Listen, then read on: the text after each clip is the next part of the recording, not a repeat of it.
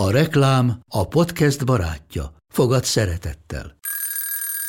Indítsd jól a napod egy csészen eszkaféval. Élvezd minden reggel a gondosan pörkölt kávészemek telt ízvilágát, az Európában 100%-ban felelős forrásból származó kávéból készült Nescafé klasszikkal.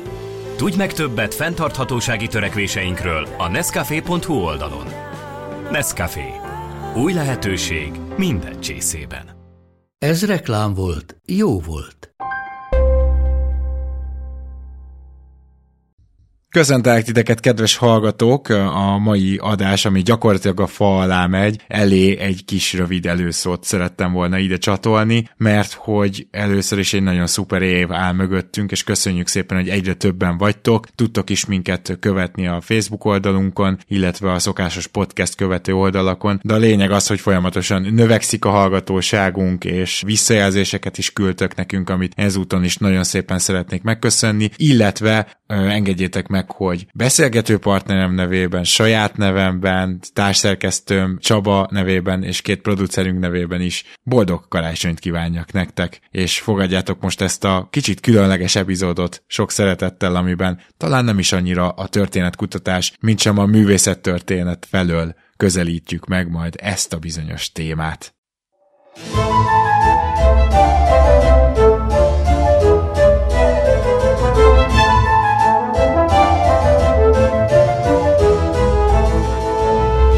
mai napig nincs eldöntve, hogy mihez is kötjük a középkor végét. Vajon Konstantinápoly 1453-as eleste, vagy Amerika 1492-es felfedezése lenne a jobb dátum? Vagy éppen a reformáció elindulása, vagyis 1517, esetleg még később? Annyi biztos, hogy a művészet történetben a középkort a reneszánsz váltja, noha ennek a pontos idejét sem szokás megállapítani, csak azt, hogy volt egy első hulláma Itáliában már a 14. században, de egyébként pedig 16. század jelentős részének alkotóit is még a reneszánszhoz sorolhatjuk. Vajon milyen fontos különbséget hozott az új korszak, és miben nem történt semmilyen változás? Kik voltak a reneszánsz legismertebb alakjai Magyarországon? Mátyás udvara után hogy élt tovább a humanista hagyomány? És a legnagyobb kérdés, hogy vajon leváltotta-e a középkort bármilyen értelemben is a reneszánsz?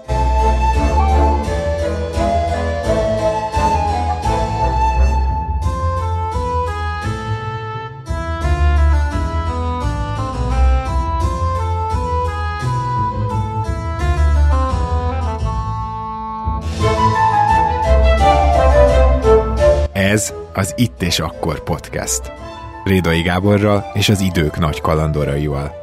Amit mondunk, az történelem.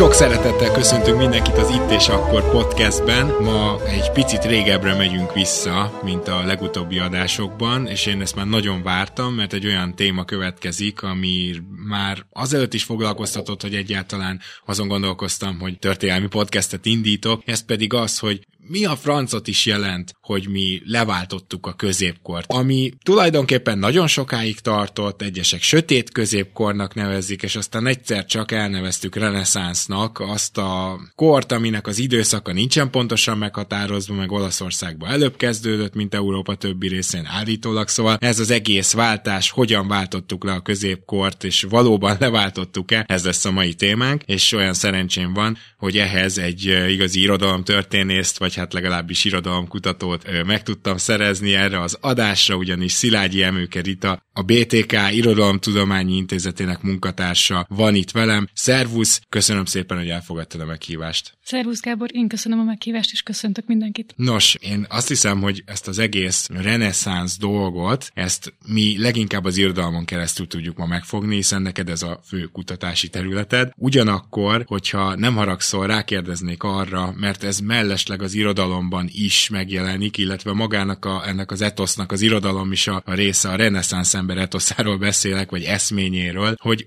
tudjuk, hogy voltak azok a nagy művészek, akik egyszerre írtak, egyszerre szobrászkodtak, egyszerre a tudományokba elmélyültek, és szerintem mindenki fel tud sorolni hármat, hogy volt még három, szóval azt akarom kérdezni, hogy a reneszánsz embernek az eszménye az, az mikor, hogyan jelent meg, tudunk erről valamit, és hogy tényleg létezette, vagy ez csak ilyen utólag utólagos belemagyarázás? Hát ez rögtön egy nagyon jó kérdés, mert igazság szerint ennél a kérdésnél tapogatózni tudunk, tehát csak a mostani korból tudjuk visszavetíteni, hogy mit látunk, mit gondolunk. Ugye a 14.-16. századról beszélünk nagyjából, tehát ez lenne az az intervallum, ami itt a fókuszba kerül. Ez a, amit mondasz, hogy mindenki fel tud sorolni hármat, és van-e még három. Valószínűleg van még három, lehet, hogy van még 13 is, de nem véletlen nyilván, hogy ezt a három nevet ismerjük, és mondjuk nyilván, hogyha arról beszélünk, hogy valaki reneszánsz polihisztor, tehát akkor mindenki Leonardo da Vinci-re gondol. Igazság szerint valószínűleg többen voltak, valószínűleg azért is tudunk kevesebbről, mint ahányan voltak, mert nem maradt fent annyi írásos dokumentumunk, illetve nyilván itt van egy ilyen kanonizációs folyamat, tehát hogy valaki kiválasztodnak, és azokról több mindent tudunk, a többiek pedig a feledés homályába kerülnek. Tehát mondjuk egy példát, tehát nekünk is például volt egy Verancsics Faustus nevű tudósunk, akit szerintem így a legtöbb ember most hallott először a nevét. Én is egyébként. Igen, tehát hogy ő például,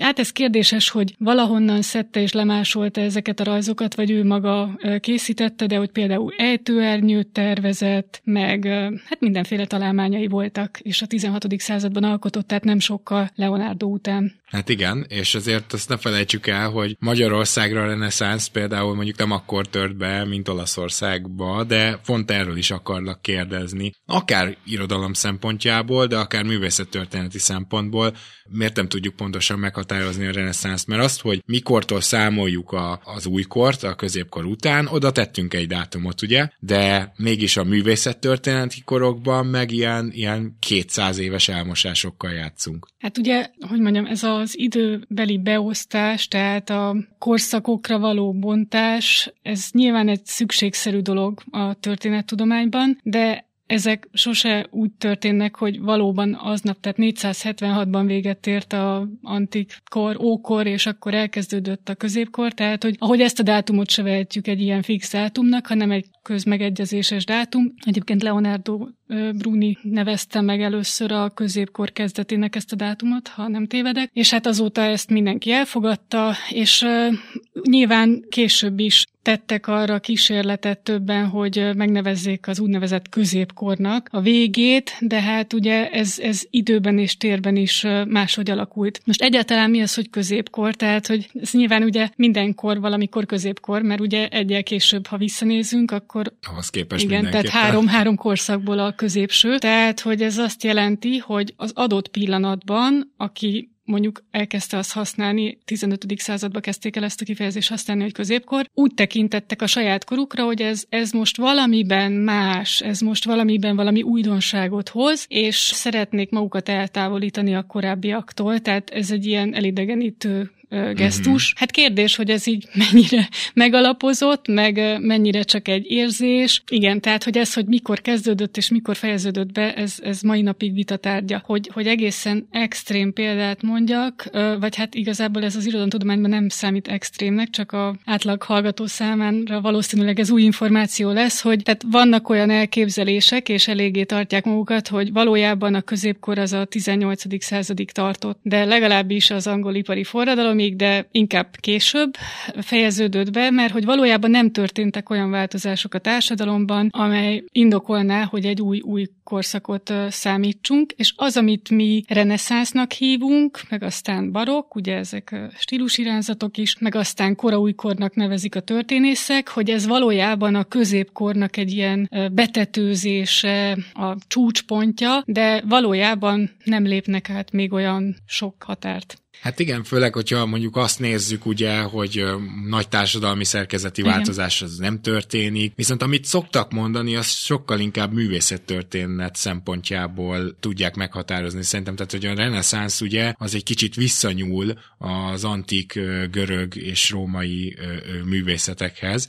Én már látom, hogy ingatod a fejed, és szerintem teljes joggal pedig én aztán nem tanulmányoztam ezt olyan mélyrehatóan, mint te. De azért ez tényleg kérdéses, hogy csak azért, mert mondjuk egy bizonyos kör, és egy nagyon felső kör, ezt tegyük hozzá, tehát itt azért nem népi költészetről mm. beszélünk, még szó nincs róla. Kicsit újra felfedezte magának mondjuk az ókori irodalmat például. Az elége ahhoz, hogy mi itt konkrétan korszakváltásról beszéljünk. Az irodalomban ez például hogy van? Tehát mi, mi az, amit már a reneszánszhoz sorolunk, és gondolom ott is aztán jó sok évszázad különbség is lehet akár. Hát igen, ugye az van, hogy ahogy említetted is, hogy Olaszország, tehát hogy Itáliában így uh, hamarabb kezdődik, tehát minden területen máskor jelenik meg először, és aztán másodszor, és aztán valójában több hullámban kezdődik el az úgynevezett reneszánszkor. Tehát Magyarországon se tudunk egy dátumot megnevezni igazából, hanem vannak már előjelek, és akkor utána van, akire biztosan tudjuk mondani, na ő, ő egy, egy humanista, egy reneszánsz alkat, és akkor utána megint van egy lyuk, aztán újabb, tehát hogy igazából én azt látom, hogy, hogy ez gyakorlatilag mindenhol elmondható. Említetted ezt a humanista szót. Ez például a reneszánsznak, a humanizmus mindenképpen egy jól látható velejárója, mert ugye ez is nyilvánvalóan csak a fölsőbb körökben figyelhető meg, vagy elég gyanús, hogy csak ott. És például említetted, hogy Magyarország, hogy vannak előjelek, például Mátyás udvara egy előjel, vagy az már itt a magyar reneszánsz? Igen, tehát hogy a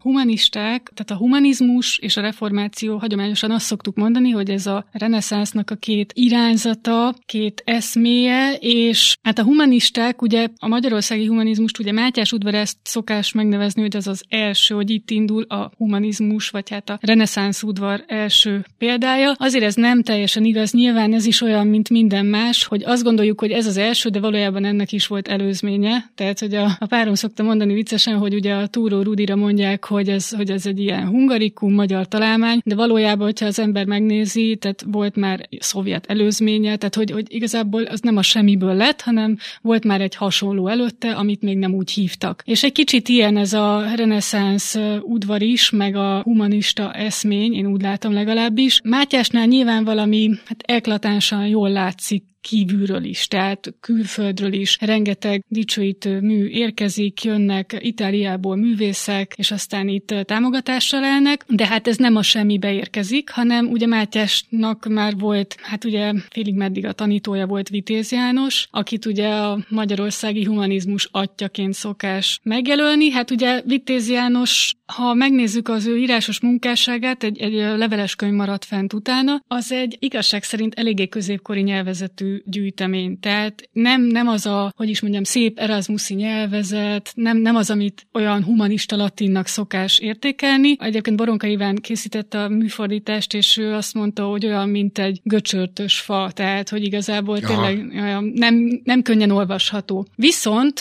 tehát az a dolog, hogy ő ezt az íráskészséget még nem sajátította el, viszont volt már benne igény arra, hogy egy udvart létrehozzon, akár ugye Nagyváradon, és aztán Budán is, Esztergomban, tehát hogy, hogy egyrészt volt egy ilyen szodalitásra való igénye, hogy összegyűlni tudós emberekkel beszélgetni, tudósokat támogatni, csillagászokat hívott ide például, tehát nagyon, nagyon érdeklődött a csillagászat iránt. Megjegyzem, nem annyira az asztronómia, nem inkább az asztrológia iránt, erről majd érdemes lesz egy pár szót váltani, és hát ugye ő se a semmiből lesz, tehát hogy az ő unokaöccse Janus Pannonius, akit ugye Itáliában tanítta, tehát hogy onnan is érik impulzusok, és hát van egy ilyen gene genealógia így a magyarországi reneszánsz kutatásban, hogy, hogy Vitéz János se a semmiből vette ezt a humanizmus eszményképet, hanem Pier Paolo Vergeriótól, aki az utolsó, nem tudom, tíz évét itt töltötte Magyarországon, megjegyzem, akkor már semmit nem alkotott, tehát gyakorlatilag egy ilyen kifizető állást kapott Zsigmond udvarában, és hogy a, a Vergerio az pedig Itáliából hozta, és hogy és akkor le lehet vezetni szépen ezt az itáli vonalat. Ez vagy így volt, vagy nem, Aha. nem tudjuk, de hogy tehát van egy ilyen folyamat, folyamatos építkezés, és hát mondom, Vitéz Jánosnak nyilván volt egy ilyen itáliai kapcsolati rendszere, meg, meg Bécs felől is nagyon sok uh, információt szerzett. A Bécsi udvar, Bécsi humanista kör révén elég sok kapcsolatra tett szert. Ez legalább logikusan hangzik, meg nem is tudhatjuk biztosan, hogy igaz, de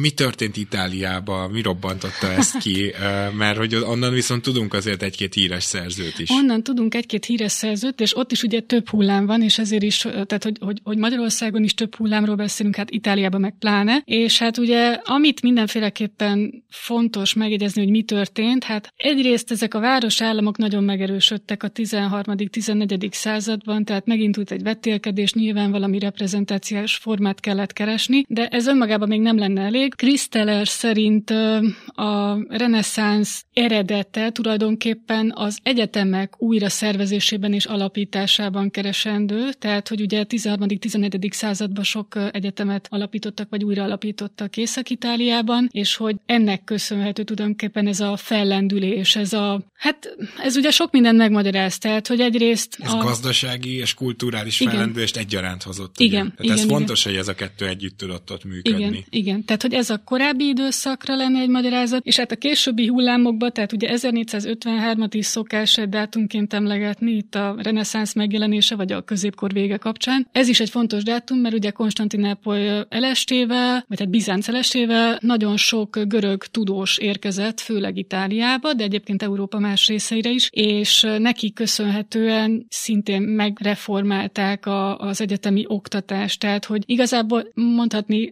elenyésző volt a görög oktatás a korábbi időszakokban, de hát ez megváltozott ebben az időszakban. Azt azért mindenképpen szögezzük le, azt gondolom, hogy ugye a középkorhoz hozzá szokták kötni, hogy egyrészt, hogy a, vallás áthatotta a minden egyes cselekedetünket, ami nyilvánvalóan egy hatalmas túlzás, de az kétségtelen, hogy a vallásnak ugye volt egy társadalom szabályozó szerepe, amire a rossz példákat szokták felhozni, hogy jaj, hát igen, így lehetett elmenni keresztes háborúzni, de közben ugye ennek egy, egy jó dolog is volt benne, hogy nem gyilkolták valamra egymást a szomszédok. Hát azért nyilván ez egy ilyen kettős dolog, de ezen kívül rengeteg népi babona volt, és akkor azt mondták, hogy babonás középkor. Na most ebből azért az átlagember, meg főleg mondjuk a paraszti réteg egy pillanatra nem lépett ki attól, hogy a reneszánsz művek keletkeztek, igaz? Hát annyira nem, hogy az a dolog, hogy hozzájuk valószínűleg ez el sem jutott. Tehát, hogy az írás meg olvasás kultúrája az tényleg nem hatott le a alsóbb rétegekhez. Tehát egy viszonylag szűk rétegnek maradt tényleg ez a kommunikációs tere.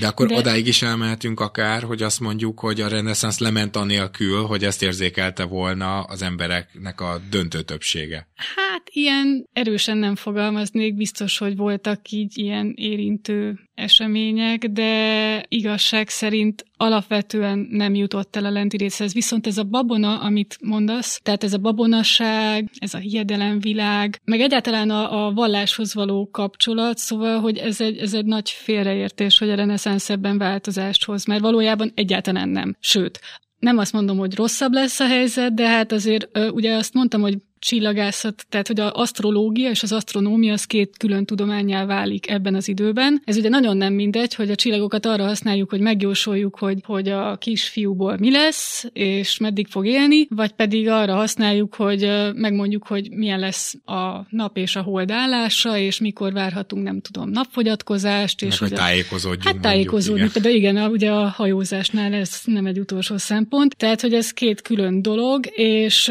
hát én nagyon azt látom, látom, hogy azok a kiváló asztronómusok, tehát akik tényleg a tudományt akarták művelni, azért ők is csináltak, úgymond, tehát jósoltak.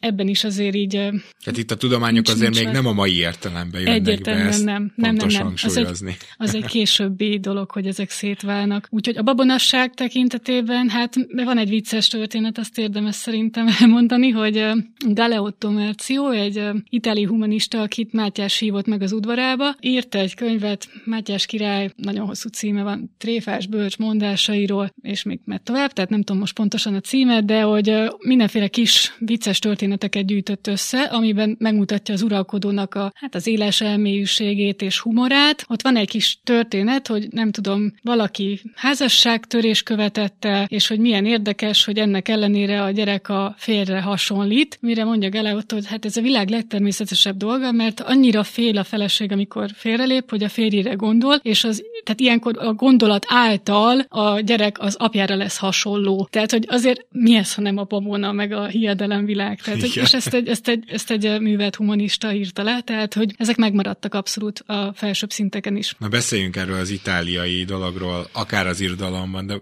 de mondjunk híres példákat, tehát, hogy például az irodalom kutatásban, irodalom történetben mi az, amire rámondjuk, hogy ez már egy reneszánsz mű? Fú, hát sok ilyen van. Nem tudom, hogy mennyire kéne kronológiai sorrendbe haladni, de az biztos, hogy Petrarca nevének el kell hangoznia, tehát hogy ő, ő egy ilyen alfa és omega. Nyilván ugye már Dante és Boccaccio is mutat reneszánsz jegyeket, de azért az még ott a határeset, tehát ahogy mondtam, hogy még tehát előfutárok. Ezt kicsit meg tudnád határozni, hogy miért van az, hogy Petrarca már, már igen, és Dantéék meg még csak mutatnak jeleket? Mi, mik azok a, a lépések, amit mondjuk Petrarkánál már, már felfedezhetünk, vagy egy, egy reneszánsz alkotónál már, már felfedezhetünk? Tulajdonképpen az ő munkásságával kapcsolatban több eseményt is, vagy több cselekedetet is így meg kell jegyezni, vagy meg érdemes jegyezni. Az egyik, hogy állítólag ő találta meg Cicero leveleit. Ez egy akkora nagy duranás volt abban a korszakban, meg hát utána a következő évszázadokban is, amit most így utólag nehéz megértenünk,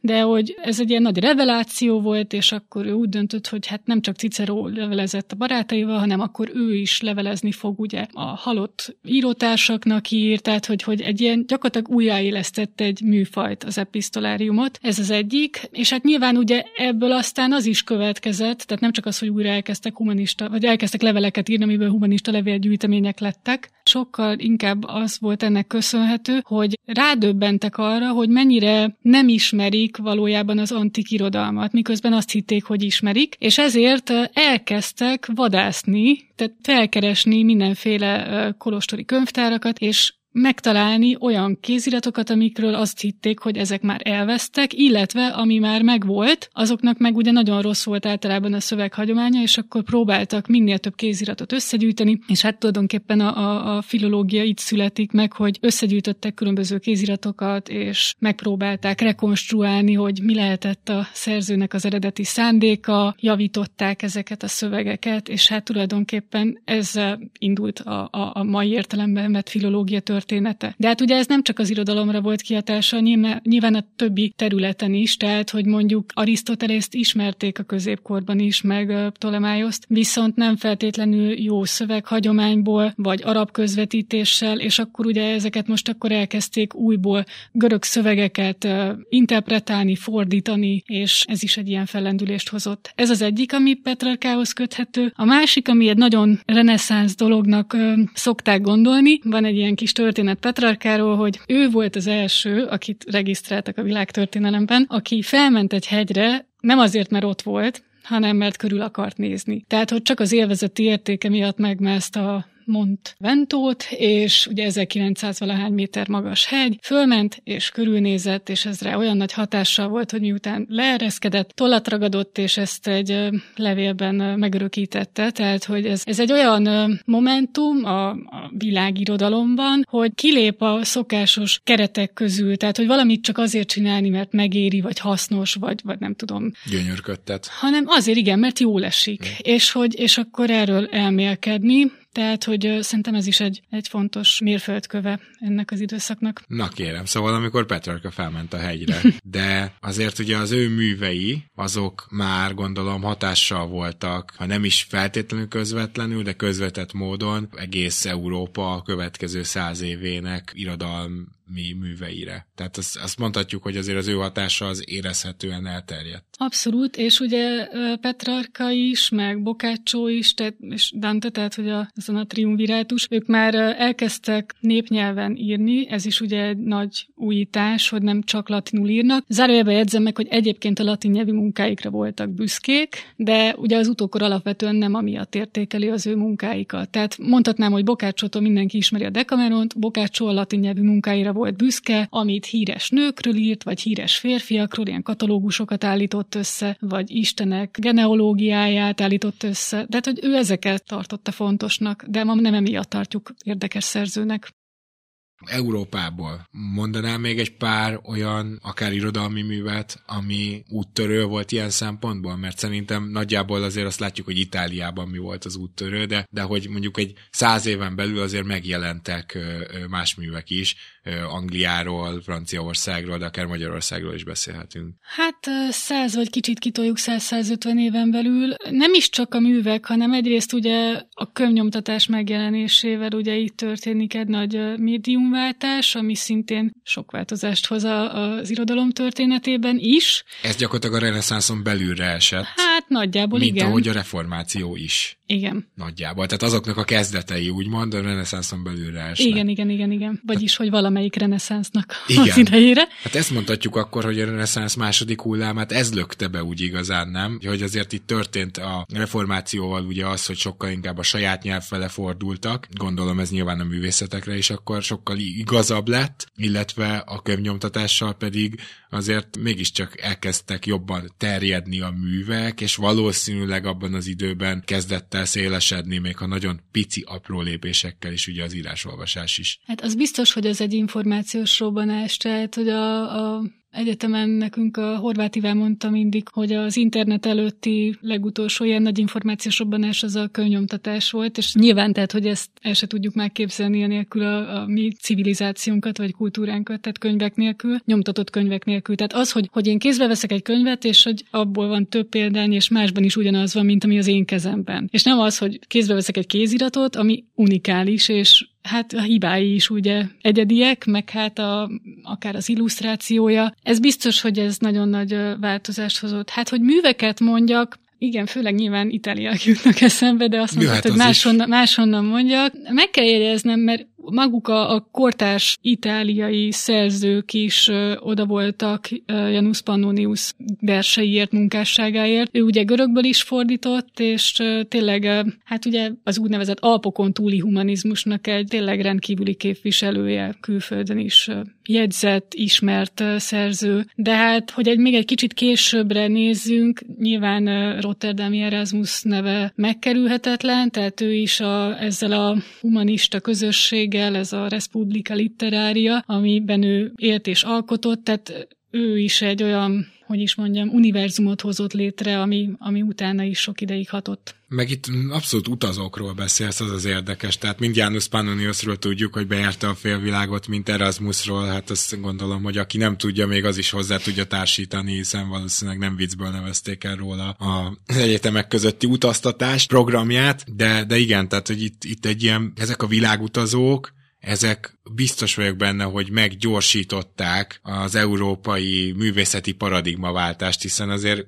gondolom, hogy itt az egymásra hatást pont ők tudták elhozni, azért akkor még nem az volt, hogy küldtem egy SMS-t, szóval nyilván, nyilván, nyilván valakinek el kellett vinni a hírt, meg, meg a latin nyelvű szöveget, ha más nem, vagy az olasz nyelvű szöveget, de aztán megtanítani valakit olaszul, hogy értse is, és ezek, ezek azért megtörténtek ilyenkor már. Hát ők utazók is voltak, de azért nem feltétlenül fizikai értelemben, tehát persze jobban kimozdultak, mint a, az elődeig, de tehát az, hogy Janusz Itáliába ment egyetemre, ez nyilván akkor még különlegesnek számított, de nem egyedül álló. Tehát voltak mások is, akik mondjuk Ferrarában, Firenzében tanultak Magyarországról. Inkább az itt az utazás lényege, tehát hogy egy ilyen átvitt értelemben, hogy ahogy ők közlekednek ebben a úgynevezett elit körben, ez a Republika Literária. Tehát ezek a értelmiségi tudós emberek, akik ugye hát latinul leveleztek egymás közt, latinul értekeztek, latinul írták a történeti munkáikat, verseiket, egymásnak megmutatták, egymás műveit véleményezték, tehát hogy inkább ez a közlekedés az szerintem, ami ilyen fontos, nem, hmm. nem a fizikai, de nyilván az is. Értem, oké, okay, akkor viszont beszéljünk egy picit Shakespeare-ről,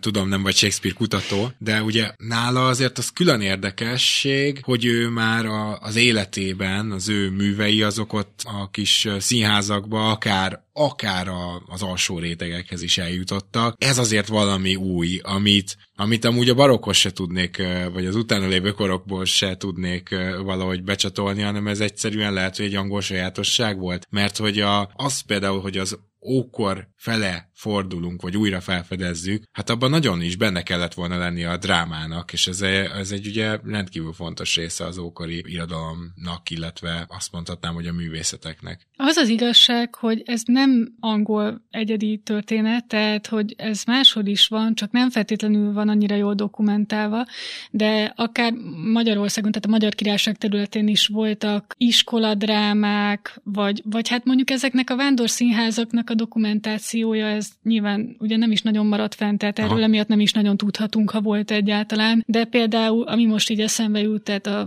15. század közepén, amit említettem, ez a Bécsi humanista kör, tehát hogy ott például van arra utaló jel, hogy valamit valamikor bemutattak, akár egy szűk körben, de nem tudunk róla konkrétumokat. Magyar tehát, reneszánsz drámaírót most nem tudnál mondani, igaz?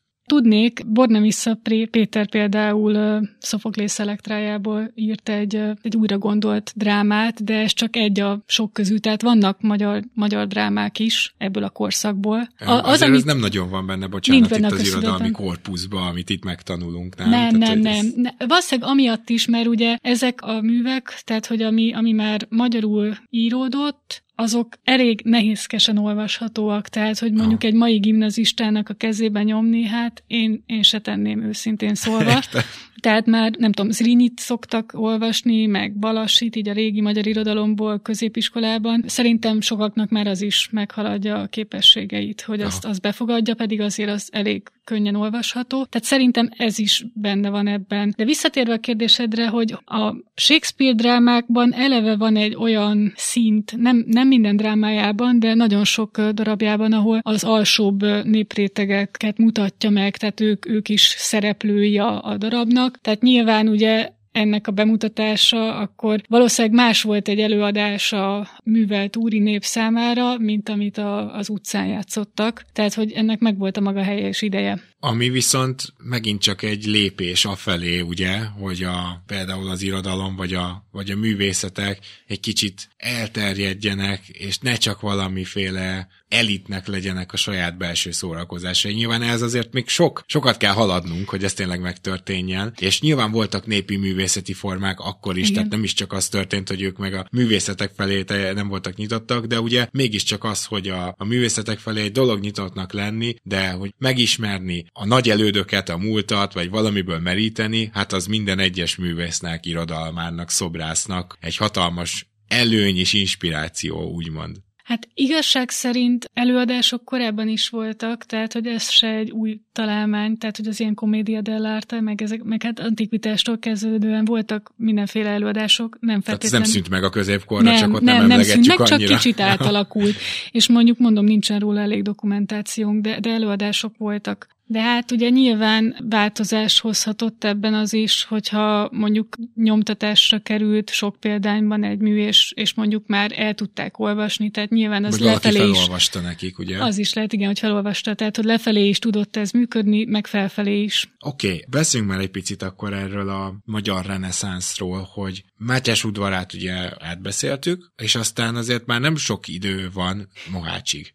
Hát nem. És Kérdés az, hogy Mohács, illetve a török vész az mennyire törte meg a magyar reneszánszt, mert ugye nyilvánvalóan mondjuk egy pozsonyban még azért lehetett alkotni, és hát az is kérdés, hogy így a reformációval a magyar nyelvű alkotások mennyire jöttek be a képbe. Hát ugye Mátyás halála után azért egy, gyakorlatilag egy emberöltő eltelik, mire a Mohácsi csatára sor kerül, szóval azért ott volt egy kis lauf, és ráadásul ugye ez a Jagelló dinasztiának már az időszaka, amit ugye a hagyományosan ugye a magyar történetírásban, meg közvélekedésben ez valamilyen lefelé áldozás azután, ami a Mátyás pompáját követi. A valóság ezzel szemben az, hogy azért Mátyásnak nagyon jó volt a sajtója, tehát ő ezzel nagyon sokat fog foglalkozott, hogy idehívott olyan történetírókat, humanistákat, akik gyakorlatilag propagandát készítettek számára. Az utána jövő uralkodók erre nem fektettek akkor a hangsúlyt, és ez nem azt jelenti, hogy számukra nem volt fontos a kultúra, vagy hogy ne értékelték volna ezeket a reneszánsz vívmányokat, csak más tartottak fontosnak, illetve látták, hogy itt már valóban közeleg a török, tehát hogy ez már valójában elkerülhetetlen. Hát ugye volt is erről korábban podcast, hogy elkerülhető volt a Mohács, hát nem. Hát nem. És, és azt, hát... is, azt is, bocsánat, tudjuk, hogy egyszerűen a háborús időszak az pont a művészeteknek, illetve az ember, embereknek a kiteljesedésének szinte semmilyen formájában nem kedvez, igen. Csak ugye itt egy példát erre hadd mondjak, tehát, hogy Mátyásnak ugye szokás emlegetni a könyvtárát, ugye a Bibliotéka Corvinianát, aminek aminek rengeteg darabja ma is megtekinthető, gyönyörű szép kódexek, tényleg egyszerűen öröm ránézni, csak hát ugye azt tegyük gyorsan hozzá, hogy egy-egy ilyen kódex elkészült, szóval, hogy az, mit tudom én, több falunak több éves bevétele. Tehát, hogy azért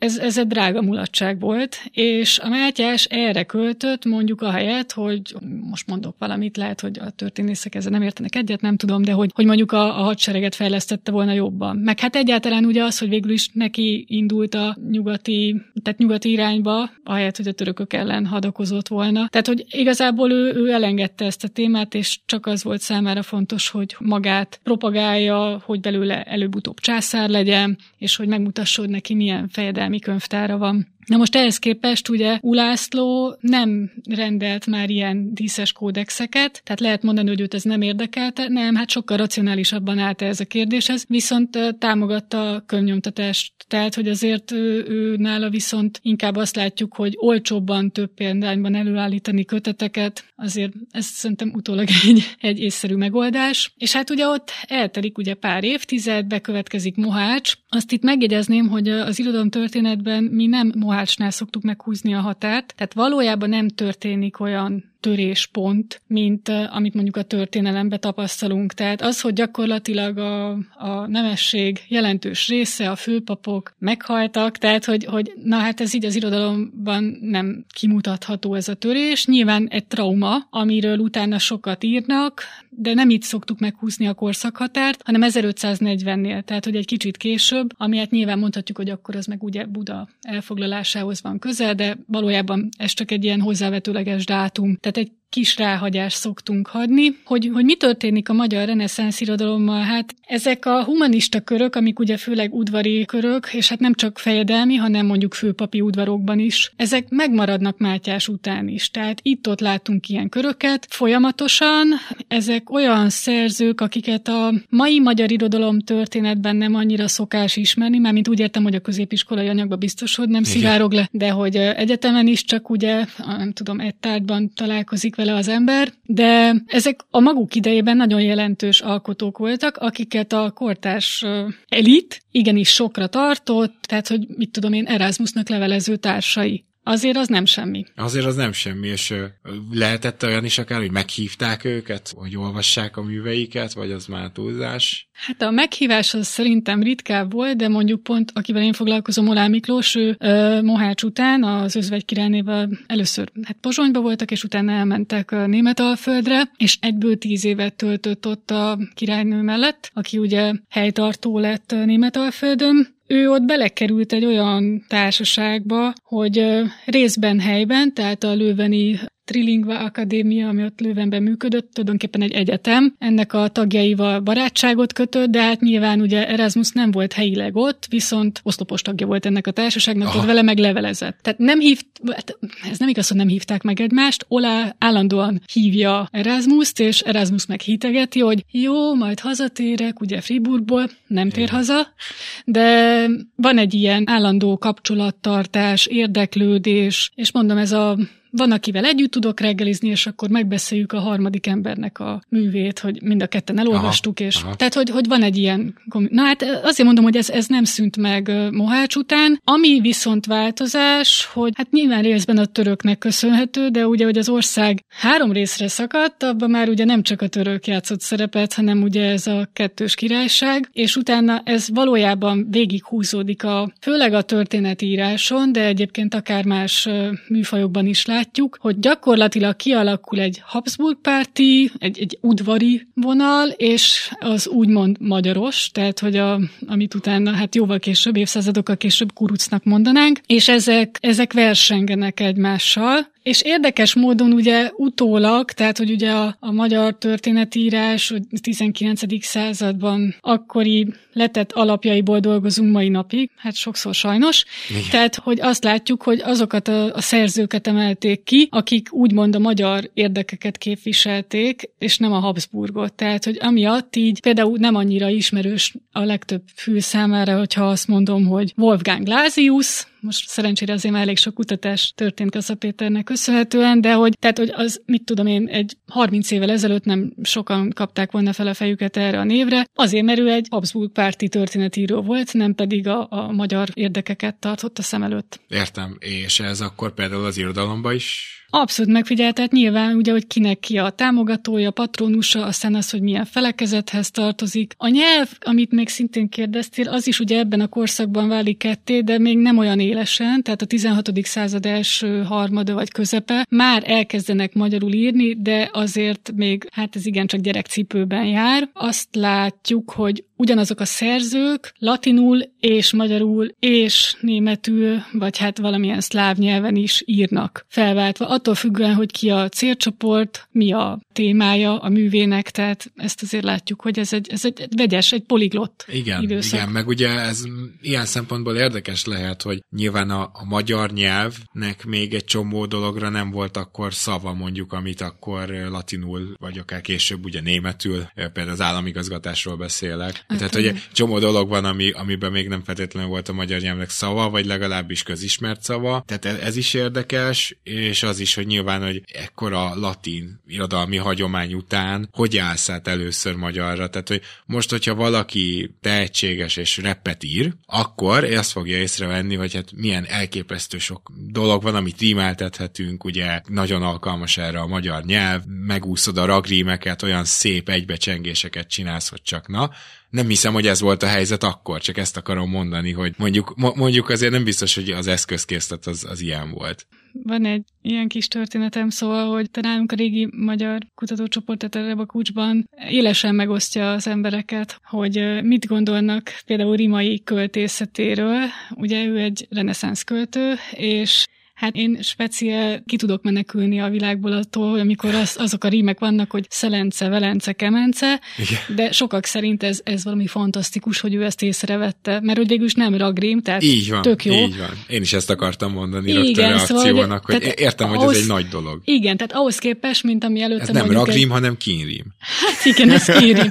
tehát mondjuk ugye, amiket előtte tudunk mondani, nyilván ezek a históriás énekek, tehát a Tinó Dilantos Sevestjén, ugye csomószor az a rím, hogy vala, vala, vala, tehát hogy az így nem tűnik annyira. Egyébként az amerikai repben, csak nem akarom azt a szót használni, ami, amivel ezt megcsinálják, de ott van ennek egy hagyománya, ugye, mégpedig a feketéknek a gúny nevével, amit ugye saját magukra használnak, Igen. és akkor az van mindig a sor végén. Igen. Tehát nagyon érdekes, hogy hány száz évvel később ez így visszajött, de ez csak úgy mellesleg. Szóval nyilván ez egy kihívás volt, hogy akkor magyar nyelven ugyanezt a szintet megpróbálni megközelíteni, de igen, előbb-utóbb elkezdték. Vannak-e olyan kedvenc szerzőid, akire, hogyha most a hallgatóink rákeresnek legalább interneten, akkor legalább egy töredéket találnak, amit el is tudnak olvasni. Valaki, akit ajánlanál, vagy akivel kapcsolatban egy könyvet ajánlanál, vagy Horrible Edictu, akinek a könyve valamilyen formában elérhető. Kettőt is mondanék. Igazából mind a kettő elérhető fent van a Magyar Elektronikus Könyvtárban, tehát hogy így az ember tudja PDF-be kinyomtatni, nem tudom bár, hogy hát talán e-bookban nem tudja sajnos letölteni, de egyszer majd oda is eljutunk. Nyilván ugye én, én elfogult vagyok, tehát én Olá Miklóssal foglalkozom, úgyhogy nyilván ez egyik mű, ez egy Olá Miklós mű lesz, amit mondok, de, de nem véletlenül, tehát a Hungária című műve szerintem méltatlanul van elfeledve. Én is ugye egyetemen találkoztam először ezzel a művel. Ez egy olyan koreográfia, tehát hogy egy ilyen történeti tájleíró munka, országleírás, amit akkor írt, amikor kint volt Brüsszelben egy ilyen önkéntes emigrációban, és hát nagyon sok érdekes dolog van benne. Hát mai napig, de hát a kezdetektől fogva tulajdonképpen egy ilyen művelődés történeti kútfőnek használja mindenki. Mert hogy lehet benne borokról olvasni, halakról, tehát hogy nem tudom, milyen viszákat lehet fogni, tehát tényleg nagyon izgalmas és sokrétű, de ami miatt különösen izgalmas szerintem, hogy nagyon sok kis történet van benne, és sok ideig úgy olvasták, hogy hát ezek, ezeket csak kitalálta, szóval, hogy így kiszínez mindent, hát ott így messze Magyarországtól már, már azt se tudja, hogy mit ír, és de nem. Tehát, hogy a Visegrádi palotáról például elég hosszan ír, hogy ünnepi alkalmakkor ott a márványkútból bor folyt, és nem víz, stb. Ezt még el lehet hinni. És akkor mondja, hogy de hogy olyan sok terem volt ott, három 350 vagy még több, tehát hogyha nagy vendégség érkezett, azokat minden tudták szállásolni. Na hát ez az, amire mindenki azt mondja, hogy de hogy volt ott 350 terem. És hát most nagyon úgy tűnik, ugye folyamatosan tárják fel ott a palota környékét, meg a vár környékét, hogy valójában befelé, tehát a sziklába vájva sok terem van, ugye ezek még nem lettek teljesen feltárva, és lehet, hogy nem túlzás az a 350. Tehát, hoppá, hogy az a, az a durva, hogy, hogy, hogy nagyon sokszor hát az igazságnak nem mutatja meg minden részletét, vagy hogy fogalmazzak, tehát uh-huh. nem mond igazat teljesen, de ugyanakkor ezekben a történetekben sokszor nagyon is megbízható, úgyhogy, úgyhogy szerintem egy nagyon izgalmas kis könyv. Hát mondom, a forrá, hőforrásokról is ír, meg hát, hogy Pesten a Dunaparton fekszenek részegen az emberek, és hogy ennek mi az oka, tehát hogy mindenféle kis vicces történet van benne, úgyhogy ez, ez biztos, hogy ajánlom. A másik, az szintén egy szórakoztató, amit már említettem a Galeautomációnak, ez a Mátyás királyos kiskönyve. Szerintem az tényleg olyan, hogy ilyen rövid történetek vannak benne, az ember csak úgy felcsapja és olvas olvas kettőt, hármat, jól szórakozik, tehát hogy ez biztos, hogy jó szívvel ajánlanám. Ja, hát nagyon szépen köszönöm ezt neked, és csak így az adás legvégére, én nekem végig az volt az érzésem, hogy amit az elején felhoztál, hogy a középkort lehet, hogy igazából csak a felvilágosodás váltotta le, hogy azért neked is ez a benyomásod, nem? Tehát, hogyha most valamerre hajlani kellene, erre fele hajlanál a kérdésben? Hát, nem tudom, hogy én ezt el tudom-e dönteni, tehát, hogy amikor ha. így picit így próbáltam, a, amikor felvetetted, hogy erről szeretnél egy podcastet erről a témáról, hogy hogy lett leváltva a középkor a reneszánsz által, és azon gondolkodtam, hogy úristen, hát ennek akkora irodalma van, gyakorlatilag 150 éve erről vitatkoznak, Aha. és mai napig folyik a vita, tehát nem, nem tudok én ebben igazságot tenni, de igen, szóval én is azt gondolom, hogy a, hogy a reneszánsz az, az, az még inkább tartozik a középkorhoz. Szia, Ágyi Emőken nagyon szépen köszönöm, hogy elfogadtad a meghívást, és nem tudom, hogyha hasonló témában felmerül valami, akkor biztosan hozzád fogok fordulni legközelebb is. Köszönöm. Én is köszönöm. Kedves hallgatók, nektek pedig a figyelmet köszönjük. Ne felejtsétek el, hogy egy csomó helyen követhettek minket. Ugye a Facebook az egyik, de be tudjátok jelölni a podcastet, illetve bekövetni a szokásos podcast követő és megjelenítő helyeken is. És most búcsúzik Rédai Gábor, valamint a segédszerkesztő Katona Csaba, ezen kívül podcastünk két producere, Hampuk Rihárd és Román Balázs. A következő héten is jövünk, és újra lesz itt és akkor, amit ma mondtunk, az viszont már történelem.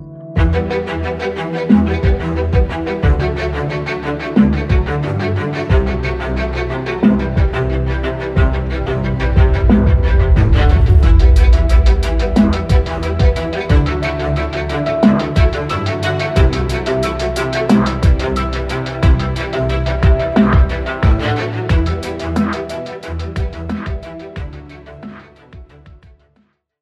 más podcastekre is kíváncsi vagy, hallgassd meg a Béton műsor ajánlóját. El tudod képzelni, hogy a podcastet, amit éppen most hallgattál, fél év múlva már a mesterséges intelligencia generálja? Mi sem. De ha érdekel, eljött már a gépek lázadása. Hallgass bele az Embertelen podcastbe. Orsós Lajos vagyok, a műsor házigazdája. Egyelőre még élőben. Egyelőre. Fedezzük fel együtt, hogyan ismerkedik, randizik, mesél és vitatkozik Betty és Péter, két teljesen mesterséges intelligencia. Lajos, a podcast címét mond még egyszer, Léci. Oké. Okay. Embertelen podcast. Ez egy Béton podcast.